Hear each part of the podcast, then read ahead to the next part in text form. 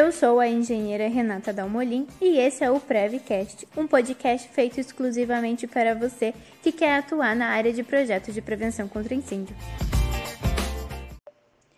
A dica de hoje é sobre como locar as indicações de saída de emergência em uma edificação.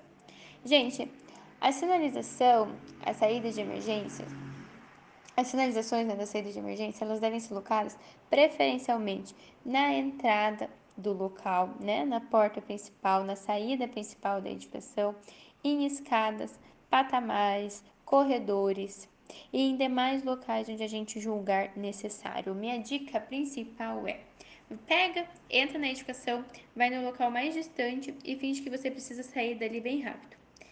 Tenta ver quais são os lugares que você olharia primeiro para ver onde tem saída. E é nesses lugares, nesses pontos estratégicos que você vai colocar a sinalização.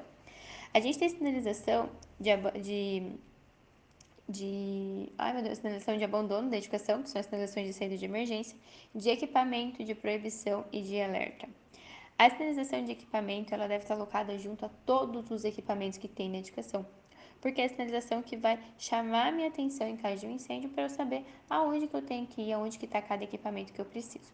Já a sinalização de alerta, ela vai me alertar os riscos que tem na edificação, e a de proibição vai me avisar dos locais proibidos, dos riscos proibidos que tem na edificação. Então, todas as sinalizações, elas são muito importantes, elas devem ser utilizadas com muito cautela. Então, não precisa fazer que a que a sinalização vira um papel de parede na edificação. Mas você também não precisa ficar economizando, porque é 15 reais cada plaquinha, né? Então dá para colocar nos lugares que for necessário de uma forma cautelosa e com muita atenção.